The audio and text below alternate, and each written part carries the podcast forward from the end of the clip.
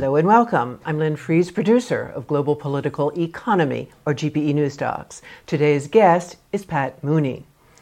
At the end of this year, 2021, a meeting is being held to rubber stamp a corporate strategic maneuver to take over global governance of the entire world food system, effectively food production, research, and finance. Pat Mooney will be talking about all this in the context of the long food movement and his report, Transforming Food Systems by 2045.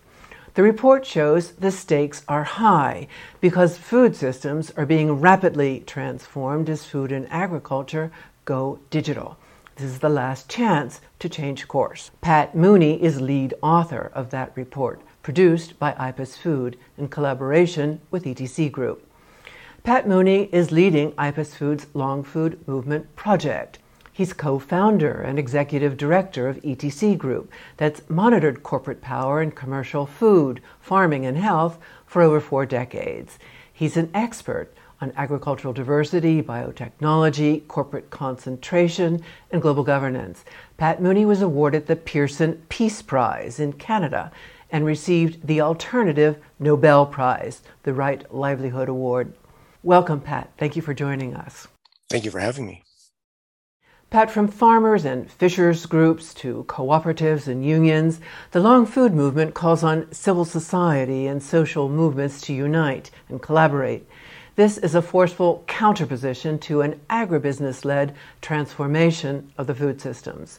Your report, Transforming Food Systems by 2045, maps out what this kind of ground up collaboration could achieve. And as the title suggests, you're looking decades ahead. So, what was the impetus behind that?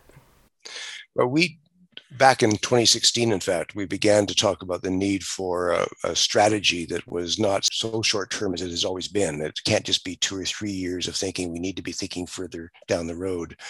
And we were expressing our, our, general frustration, many of us in civil society, that we're always trapped into these cycles of funding, which are so short that we really can't do the horizon scanning that's important. So we talked about, well, let's build something different. Let's try to see if we can imagine uh, not just what we would like to have down the road, but how we would get to it. We all have the same kind of dreams of the way we'd like to see the world be, but can we really get there? Can we politically, practically do it? So the exercise of the long food movement was to not just dream of what we want, but really do the politics of it. You know, what's really viable in terms of moving institutions, moving money around to to uh, to get where we want to be. The long food movement is for decentralizing control and democratizing food systems as the key to feeding the world, as well as regenerating ecological and other systems vital to people and the planet. You say achieving that will require policy frameworks at every level of governance, from local law to international law, that support and empower smallholder and peasant farmers all over the world. So, talk about policy frameworks that have moved in the opposite direction by supporting and empowering agribusiness and the role of agribusiness in getting governments to make those policy choices. For example, what did agribusiness want and get from government, say, back in the days when biotechnology was the then new technology? Uh, back in the even the late 70s and in the 80s, uh, agribusiness was saying we have a technology here, biotechnology, uh, genetically modified crops, which uh, will feed the 500 million. They said at that time there are 500 million malnourished people in the world. That would solve that problem. They would they would take care of that, and that they had the only tools that would actually be able to do it. Uh, they said that they needed some help to do it, though. They needed three things basically. They needed um, government regulators to get out of the way give them the freedom to act as they wanted to. Uh, secondly, they needed to uh, uh, be able to uh, be given uh, regulation, a certain kind of regulation, intellectual property rights over uh, life, over over plants and livestock, so that they they would own it. And so no bad regulations, but the regulations they wanted, which gave, gave them more corporate power.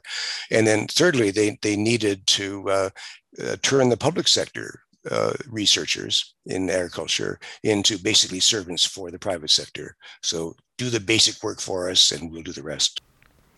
Just to clarify that third um, point about what agribusiness wanted, uh, was to turn public sector agricultural researchers into servants for the private sector. So this was to get the sort of research they wanted. In other words, research that advanced the interest of high input, chemical intensive agriculture that eventually will feed into profits for the main agribusiness players. So pro GMO research. The, the, green revolution sort of research we've been hearing about for ever, and uh, and all the all the developments coming out of universities and, and government research stations around the world uh, for agriculture as well.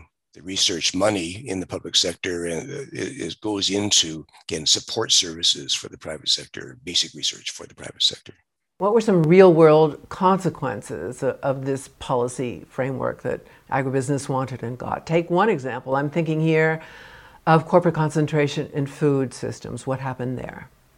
Well, we went from roughly 7,000 uh, private sector seed companies in the world in when I first got into this work in the 70s um, to where we now have really what five or six at the most in many ways, it's really only three or four companies that really control all of, of commercial production of seeds and, and pesticides together.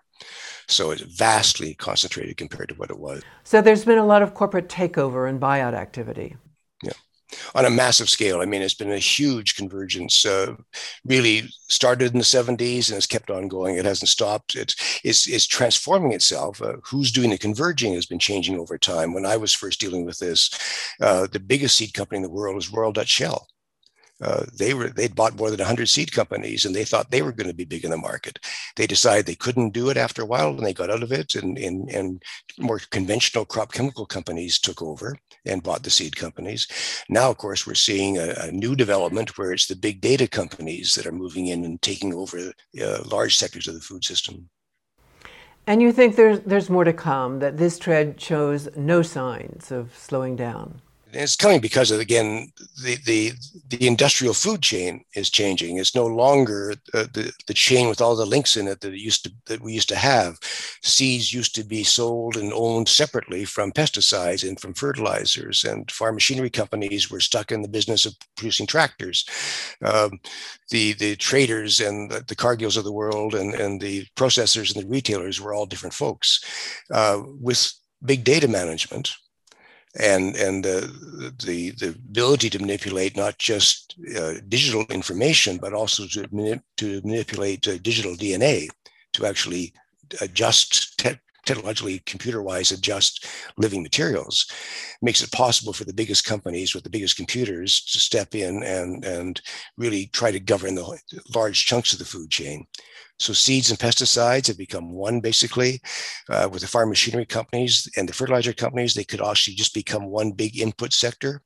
Uh, the grain trading companies are kind of lost in this in this whole exercise. They're not quite sure that they've got anything that anyone else wants anymore. Uh, the, the processors and the retailers are coming together more, and the big data managers behind all of that, the Amazons and the Alibabas of the world, uh, the Googles and, and Tencents of the world, from, whether it's China or Germany or, or uh, the United States, are um, saying, well, we can actually manage that better than anybody else can. So you, you get Alibaba advising peasant producers in China on how to grow uh, pigs and gardens, as well as how to market their products, as well as setting them up for retail sales in the stores. I've been emphasizing the, the big data managers as the ones who uh, are really at the front of this now and calling the shots and deciding what to do with, with the food system.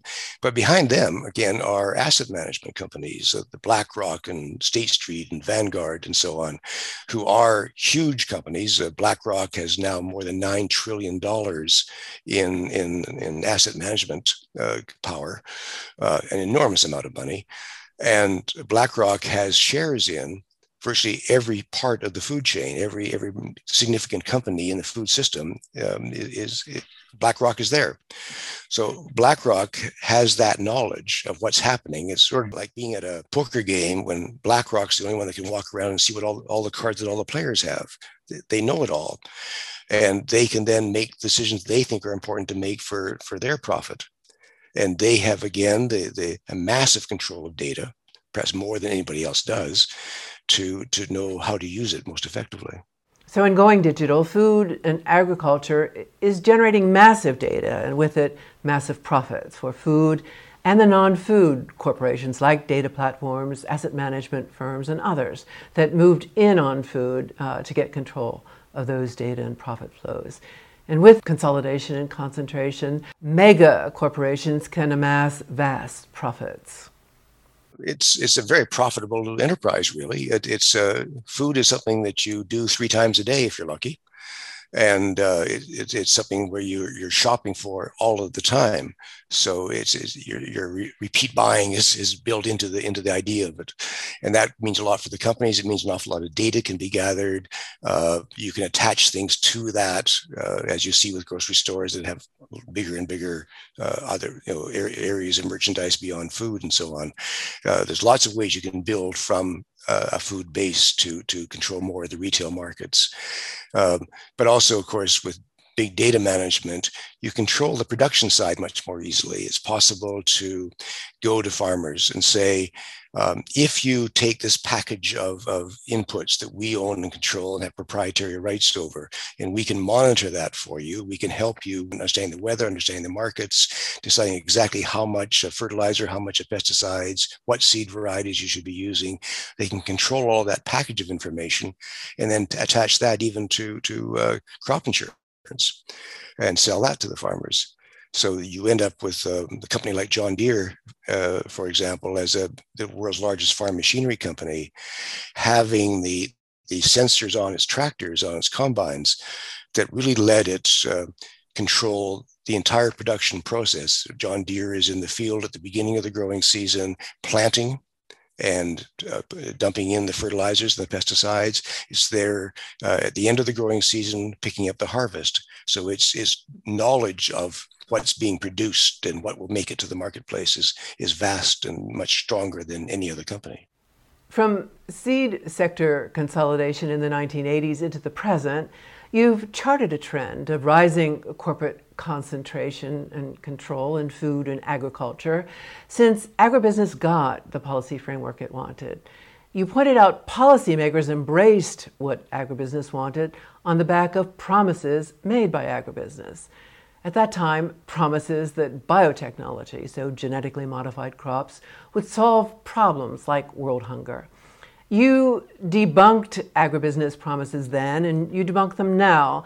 And as an expert on corporate strategies, you demonstrate agribusiness has a narrow focus that puts profit before people and the planet and systems vital to their well being the ecological system, the knowledge system, the social system. Your early work exposing the Terminator seed being an iconic example of how that works. Tell us something about that and read throughs into the present. Well, Terminator was um, something we worried about uh, even back in in uh, the, in the 1980s that as we saw biotech developing we and it wasn't doing well slow in getting into the marketplace and when it got into the marketplace in the mid 1990s it ran into a lot of opposition.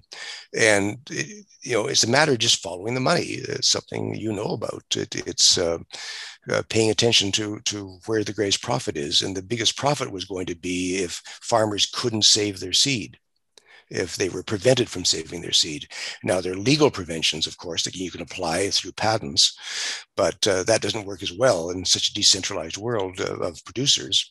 And so, what uh, what the companies dreamt up was was an idea of what they called a technology protection system, TPS.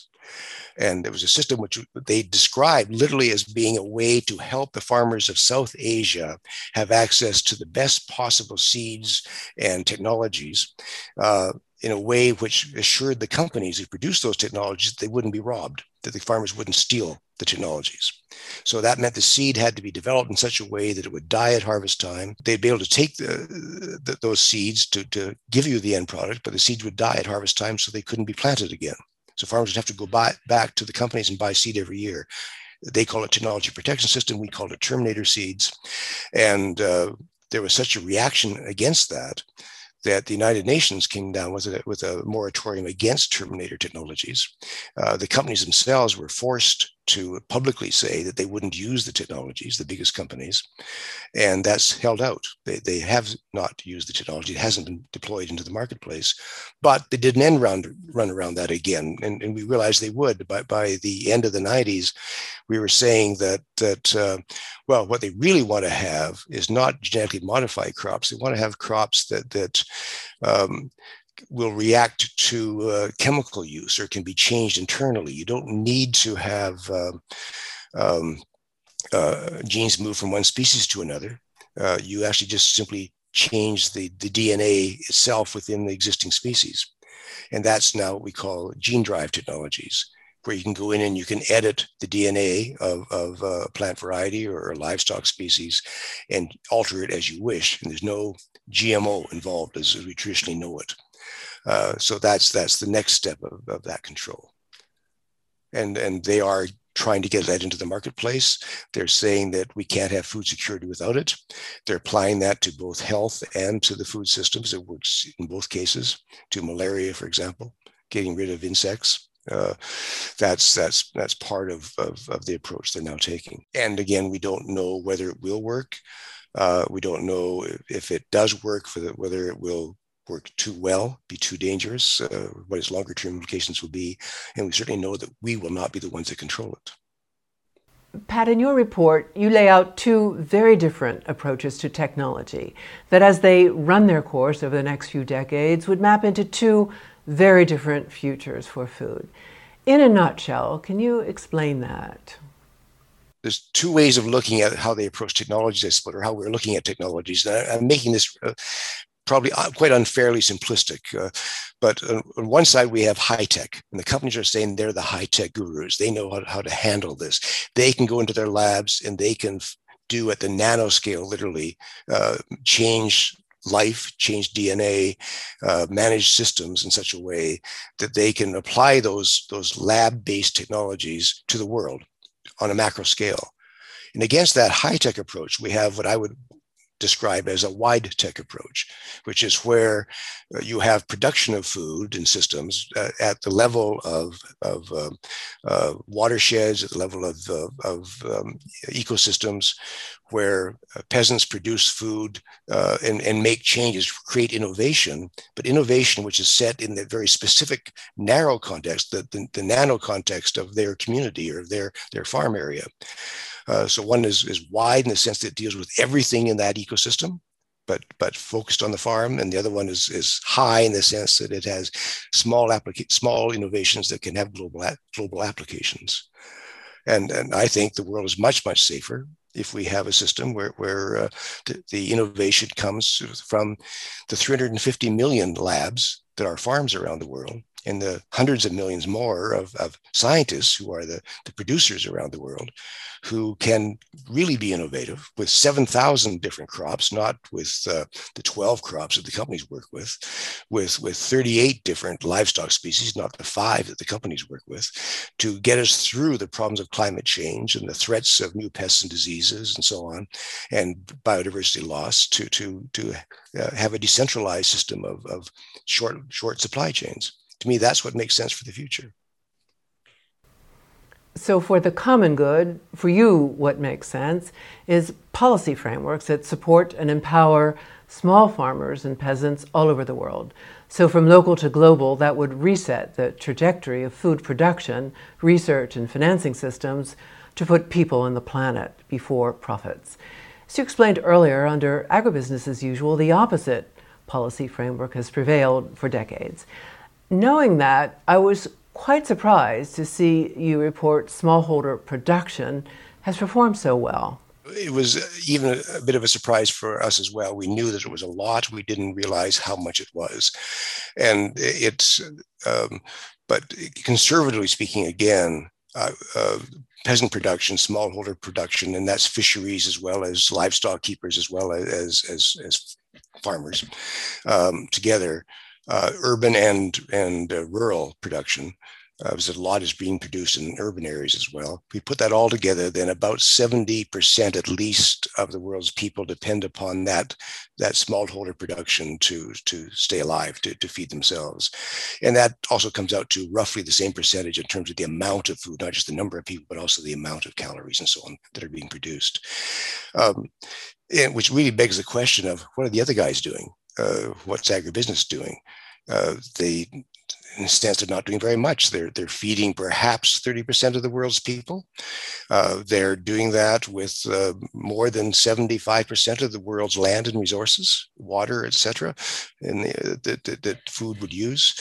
They're causing tremendous environmental damages and they're creating amount of overconsumption of food because so much of the food in, in the industrialized world, at least, goes to overconsumption, which causes health and environmental damages.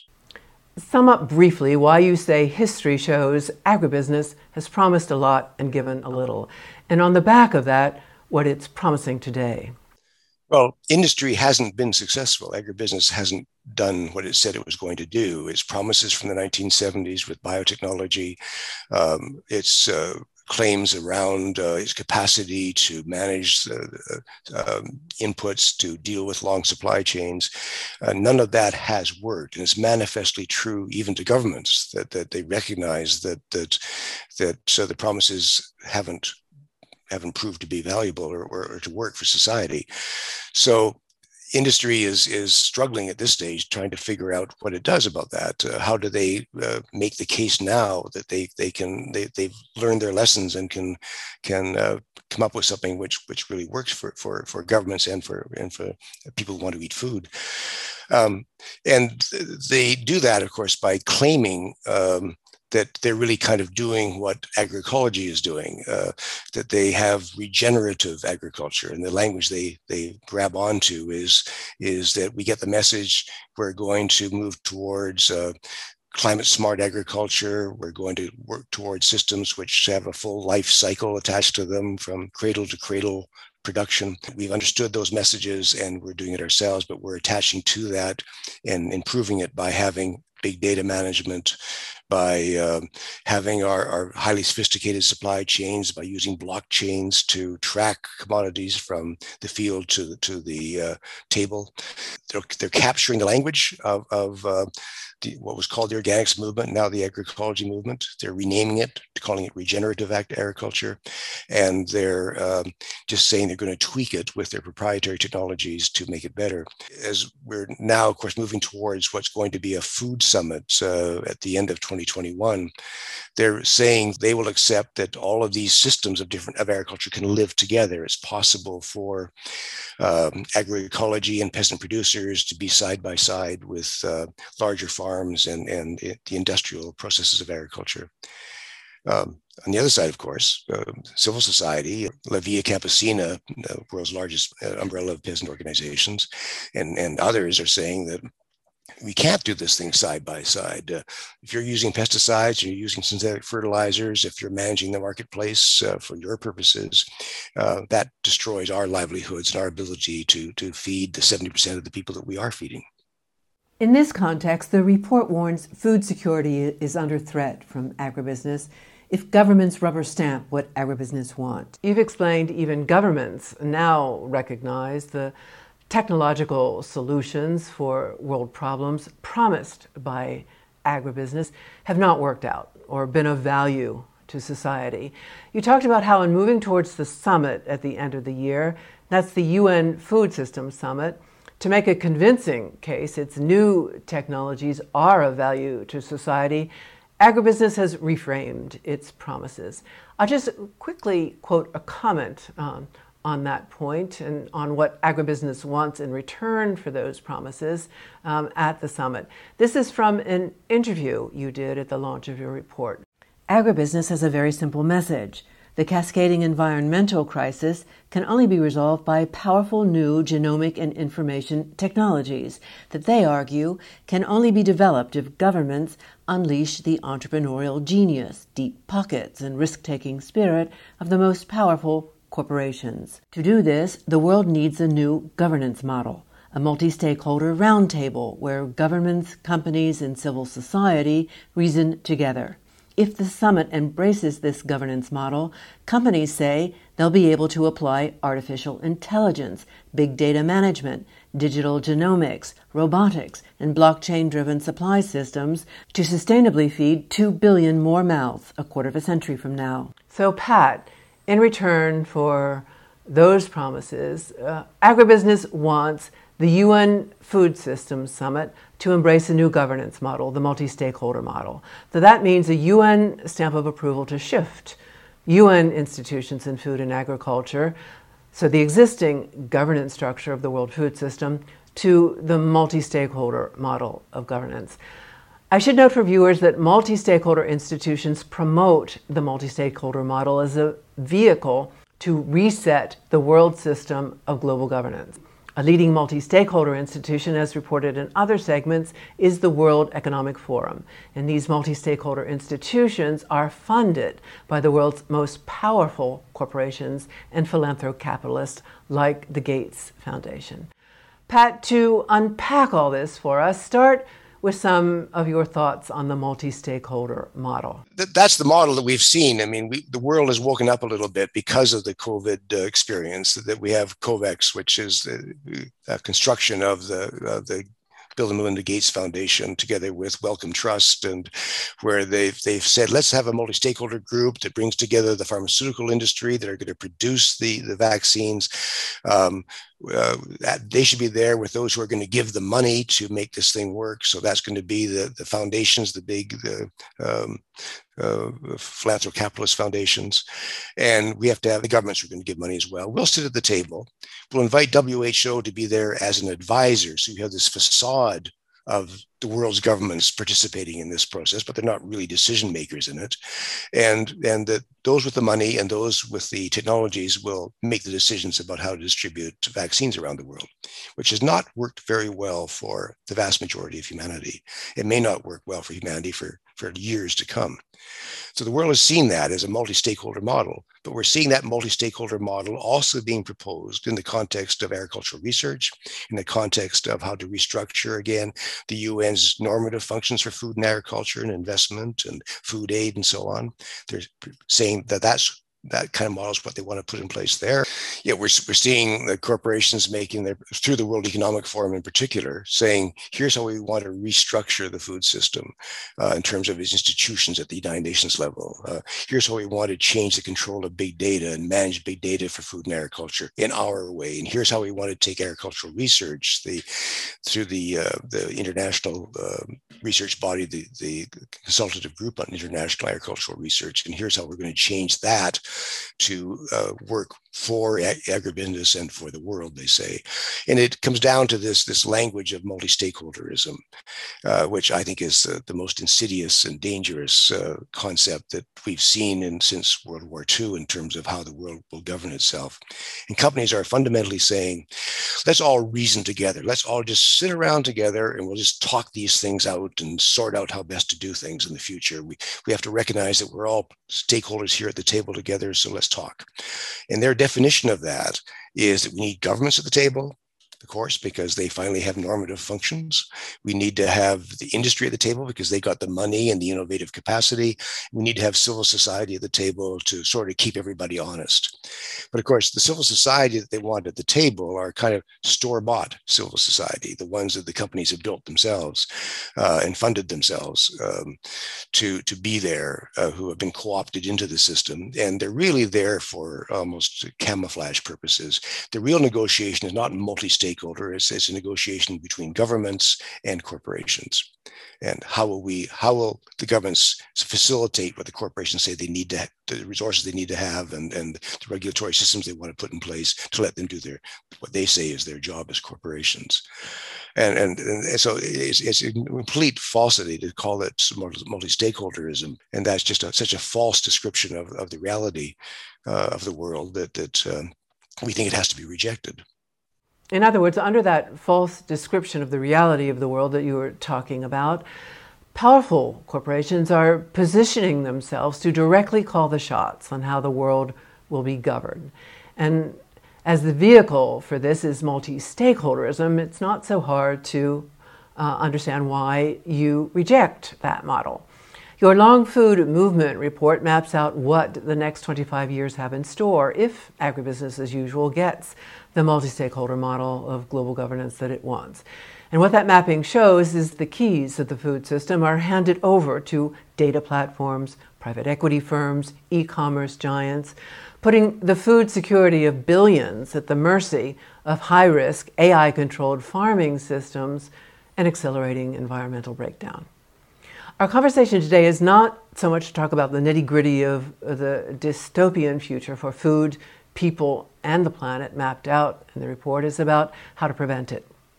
In other words, prevent the corporate takeover of global governance of the world food system by means of the multi stakeholder model.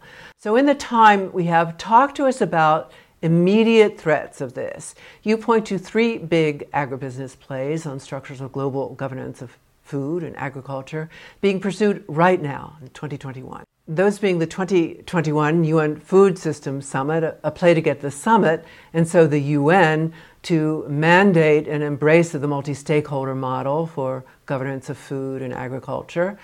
And the other two fronts want to play on global governance on big data in food and agriculture, and thirdly, agricultural research. So let's take them one by one in reverse order. So, first, the play on agricultural research. You talked earlier about how from the 1980s, agribusiness got major governments to turn their public sector research institutions into a servant for the private sector, so agribusiness. The play in 2021 is to turn the world's international public agricultural research institution into a servant for agribusiness. That research body is the Consultative Group on International Agricultural Research, or CGIAR. So, who's spearheading that? It really is. I mean, it's the Gates Foundation uh, together with uh, people who used to work, at least for the Syngenta Foundation, which is now Sinochem's property, um, uh, with the UK government and the US government, uh, a couple of others, who are saying that we need to create a public international public sector research body which really is working hand in hand with the biggest private sector companies to deliver food security in the future. And it's only the biggest companies that actually have the technologies again and the money for those technologies that can get us out of this mess. So in the past, whereas the CGIAR organization, which I'm a critic of, by the way, historically has not been a great organization, but still it was trying to do something in theory for the South and collaborating with governments in the South. Now that that body will really be a body which says, here's what we want to do to you guys uh, if you want our money and our technologies, then you've got to go along with what we recommend to you. It's really COVAX all over again, but for agriculture.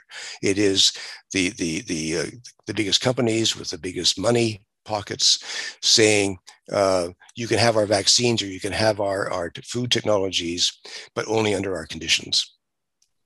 And and that kind of control is really, I think, quite scary, and, and that's what they are pursuing on your point that this play is COVAX all over again, but for agriculture, as we can't go into that here, I'll just point out uh, uh, for viewers a good resource for finding out more about COVAX and so read throughs to other sectors can be found online. It's a report by Harris Gleckman called COVAX, a global multi stakeholder group that poses political and health risks to developing countries and multilateralism. So, Pat, to get back to your comments about the world's international public uh, sector agricultural research body, CGIAR, the plan tabled, as I understand it, was for so called unification of the CGIAR system. Corporate framing you decode is meaning turning the system into a single corporate entity with stronger than ever connections to agribusiness. So, what's the state of play there, and has this CGIAR unification uh, been achieved? Yes, and again, there's there's counter trends to it as well. That's what they're doing. They've achieved it. They've actually amalgamated the 15 institutes that, that are part of the CGIAR system into one. Uh, they, have uh, uh, gained the controls they want. They're streamlining their technologies and research. They're pushing out any smaller enterprises and marginalizing uh, scientists in the South to be involved in their own food systems. they they're doing that.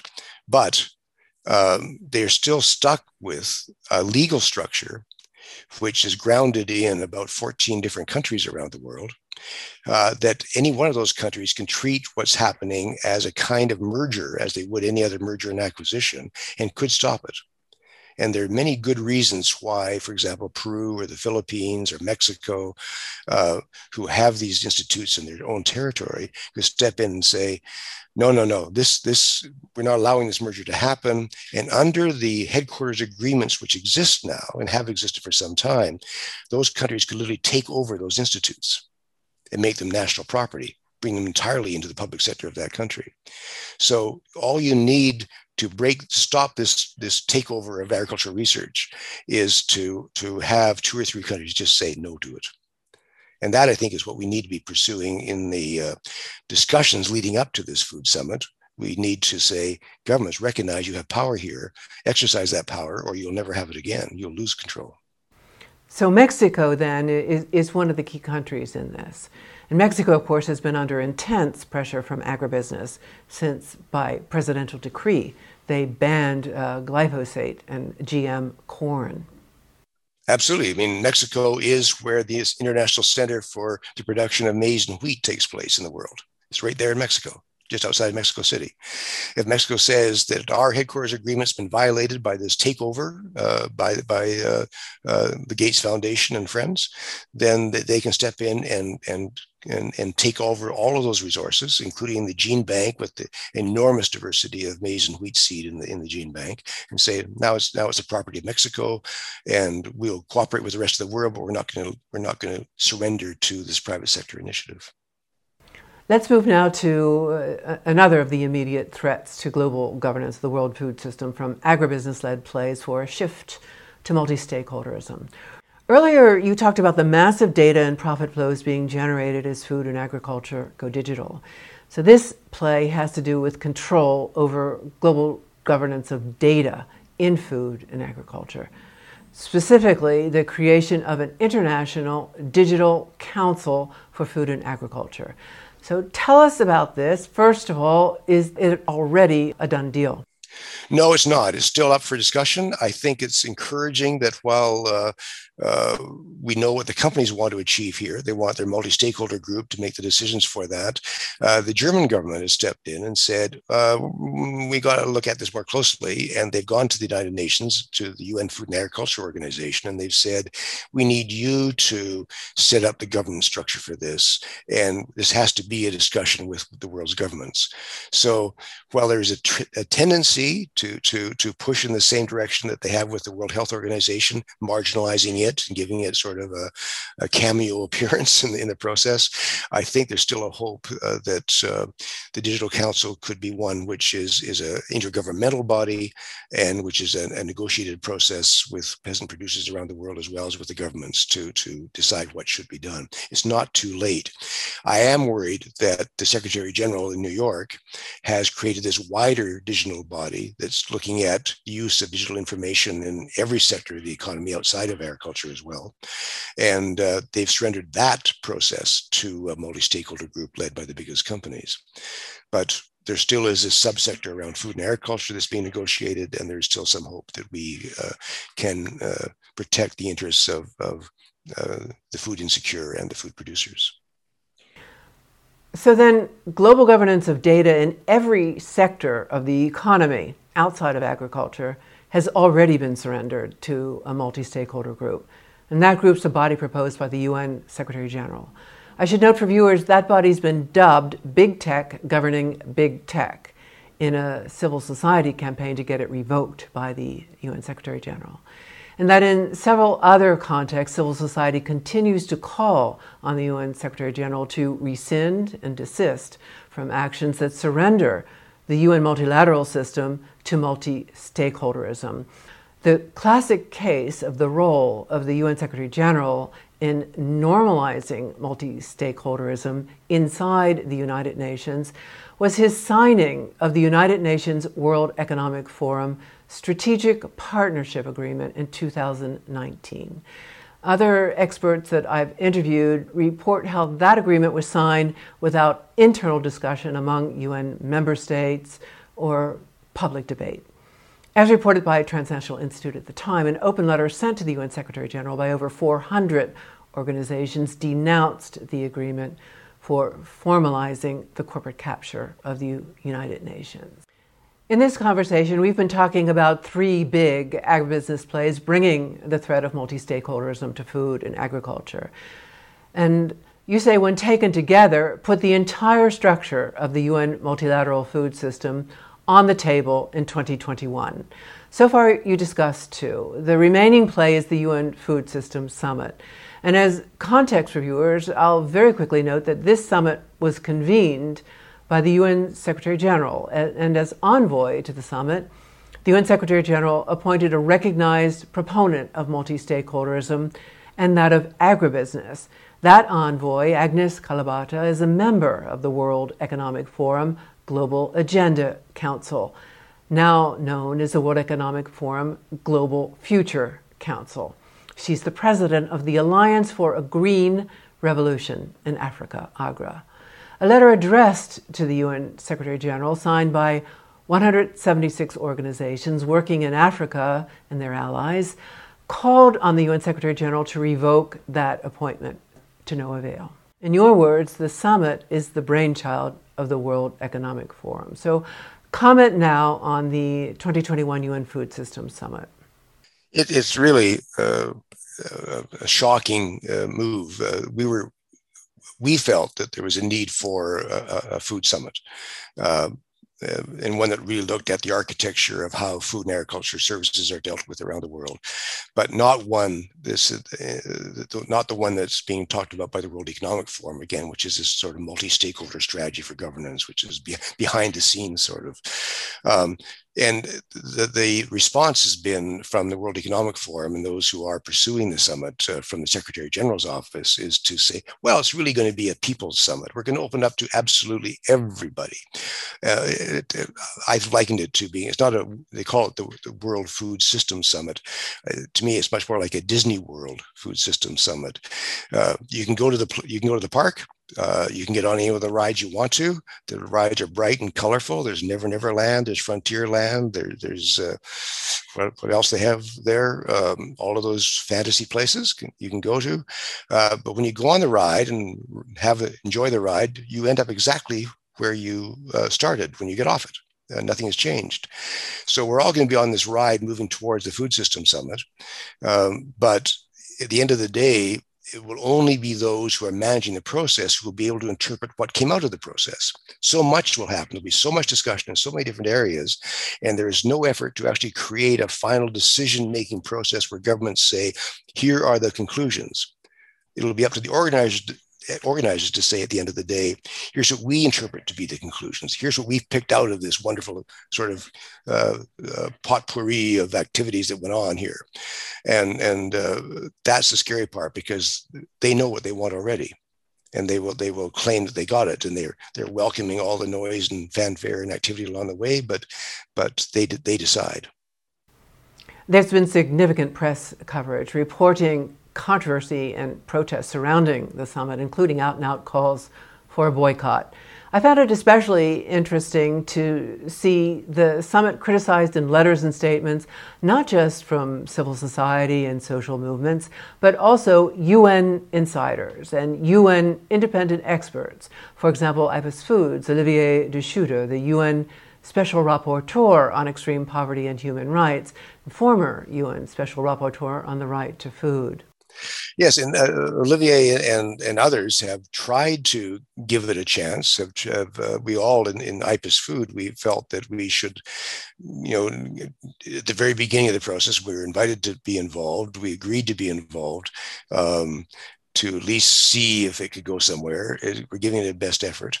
Um, I think there's an overwhelming recognition now from uh, those in civil society and academia that have have tried to to, to participate that that is not working, and uh, I think there will be an exodus away from the summit. And I say that with with um, knowing that uh, having been around the UN for more than half a century, um, the UN can paper over almost any disaster, and governments are very good at making disasters look okay.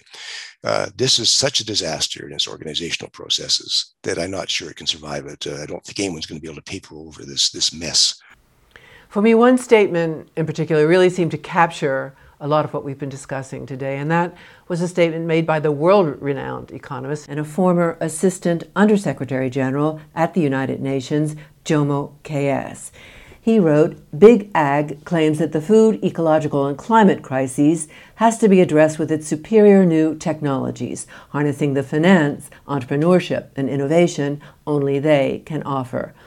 But in fact, they have failed, instead, triggering more problems in their pursuit of profit. As the new food system and corporate trends consolidate, it will become increasingly difficult to change course. Very timely, a long food movement is an urgent call to action for the long haul. You still seem to think the long food movement can get to where it wants to be by 2045. That, in other words, it's not too late to turn things around. I'm an optimist. I think it's probably um, uh, uh, in my genes to be optimistic, and I'm, I'm, sure someone will offer to gene edit me to get it out of me. But I, I do think that that um, we're not too late in this. Uh, again, the surprise for us was that civil society is doing better and moving better than we thought, uh, is more coherent than we thought they would be. They've got to do more, but it is possible. And the other surprise is that, again, 70% of the world's food system is produced by smallholder producers, not by the big corporations, as much as they'd like you to think otherwise. The reality still is that 70% of the world's people are living from the, the, the bounty and, and the work of peasant producers, fishers, and, and others around the world who are, who are getting the food on the table. So that we've got the majority of it still there is still an enormous amount of diversity beyond that which is held by science, which peasants have in their fields. They, they've been saving their own seeds, they've been nurturing their own diverse livestock. They're working again with 7,000 crops with much more diversity than, than the industry is, is working with. I mean, just compare this one figure, which I think explains it a lot. About 45% of all agricultural research in the private sector focuses on one crop, corn or maize, one crop farmers are working again with 7,000 crops. So uh, if you're trying to survive climate change, who do you want to trust to get you through it? You know, you're just going to eat popcorn the rest of your life, or are you going to be able to to uh, in climate change, or are you going to be able to to have that diversity of foods that, that can get us through different growing conditions and different pests and diseases? So there's a lot still on the side of the peasant producers. Pat Mooney, thank you. No, thanks for having me. And from Geneva, Switzerland, thank you for joining us in this segment of GPE News Docs.